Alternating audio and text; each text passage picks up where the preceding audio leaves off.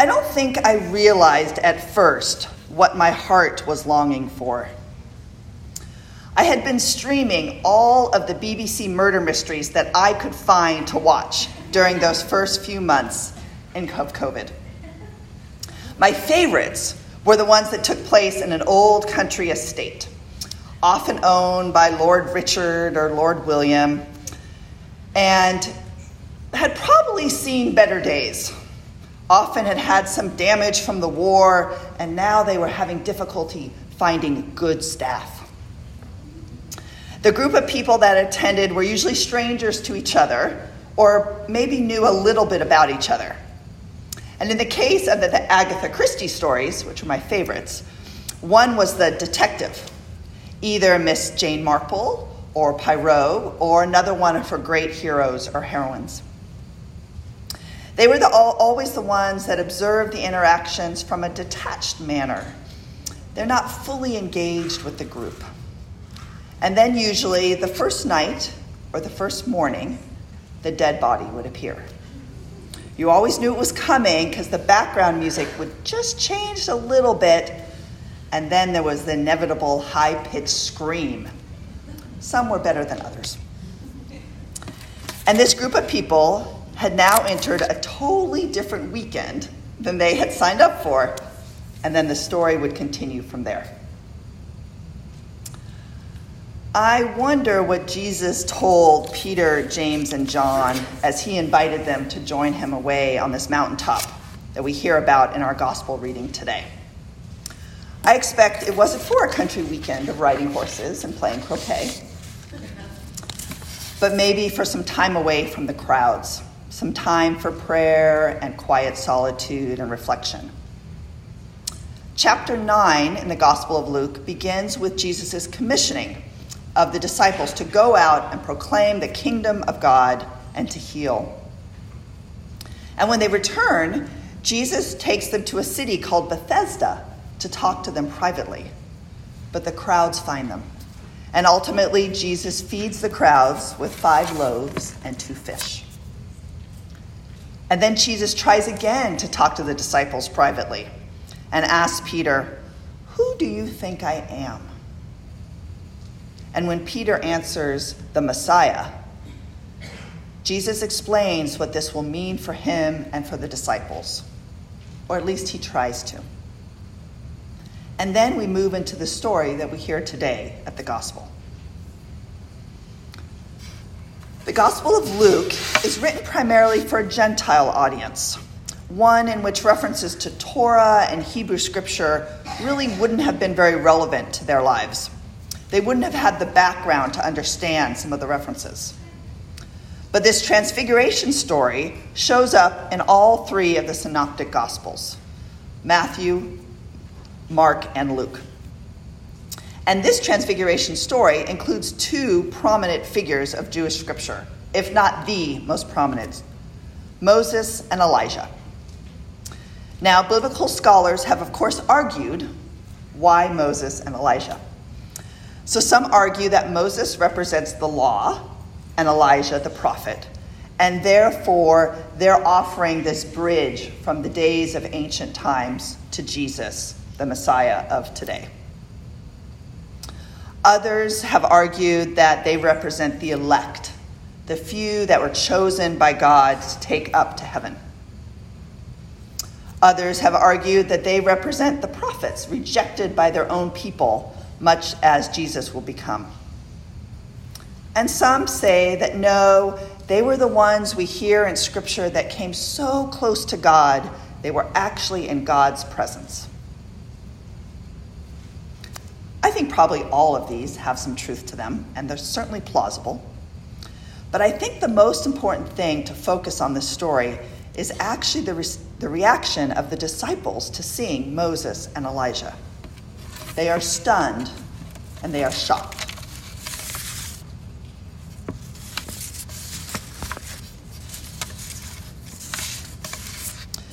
Clearly, this time on the mountaintop has mystical qualities. They see Jesus become dazzling white, the prophets suddenly appear, and although the disciples are weighed down with sleep, they are awake enough to realize what is going on. These are all classical descriptions of mystical experience. And these moments are when people come so close to God, they can feel God's presence and they want to savor it, to hold on to it as long as they can. Which is exactly what Peter proposes. Let me build dwellings or booths or tents, depending on the translation, to capture this moment with these glorious people that he has been privileged to be part of. And Peter longs to capture it and hold on to it and make it last longer. He wants them to stay in these buildings, these structures, so they can stay up on this mountaintop for an extended period of time.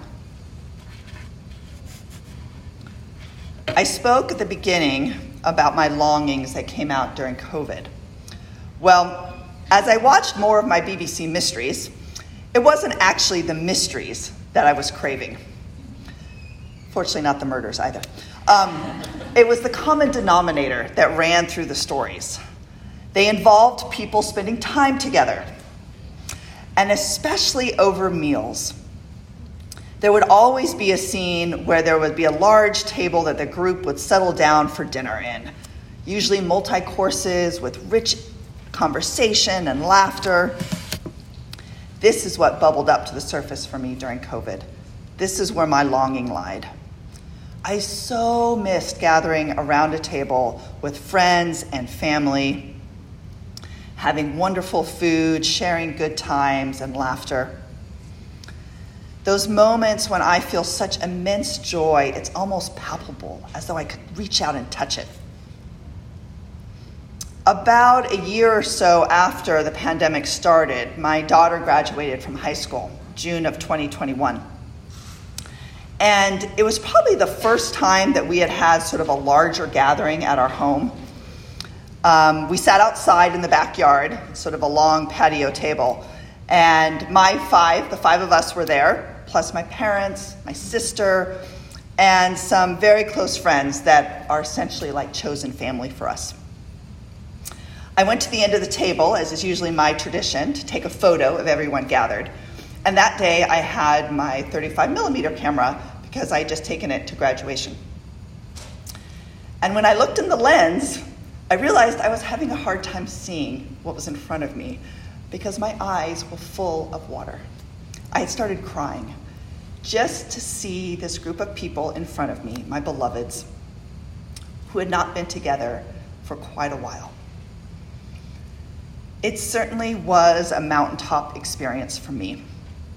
That joy that truly is God given, and just the immense amount of gratitude I felt that we could be together again. It felt euphoric. So I completely understand Peter's wish to capture time those moments that we're on the mountaintop and we just want them to extend just a little bit longer, just to stay up there and feel so close to God. But life doesn't really work that way. We don't live in a Groundhog Day scenario, probably fortunately in some ways. Mountaintop experiences are called that for a reason. They're a rarity, the exception, not your day to day experience. And the church recognizes this. The church sets up a liturgical calendar for us. There are times that we celebrate these mountaintop experiences, these holy days Easter, Christmas Eve, Holy Week, Pentecost, All Saints' Day, Epiphany. And then there are the other days, all the other days. Most of these days where we're living and learning, making mistakes, asking for forgiveness grieving, celebrating, and moving about our lives. These days are described as ordinary time by the church. They are the green days. When we wear our green vestments, we often have green on the altar and green decorations at times. I especially love how Godly Play described these days. They are the great green growing Sundays because they have such a long season from Pentecost all the way till the first Sunday of Advent. Sometimes it can be as long as six months. And we do a lot of growing during that time. So, how does Church of the Resurrection approach this ordinary time?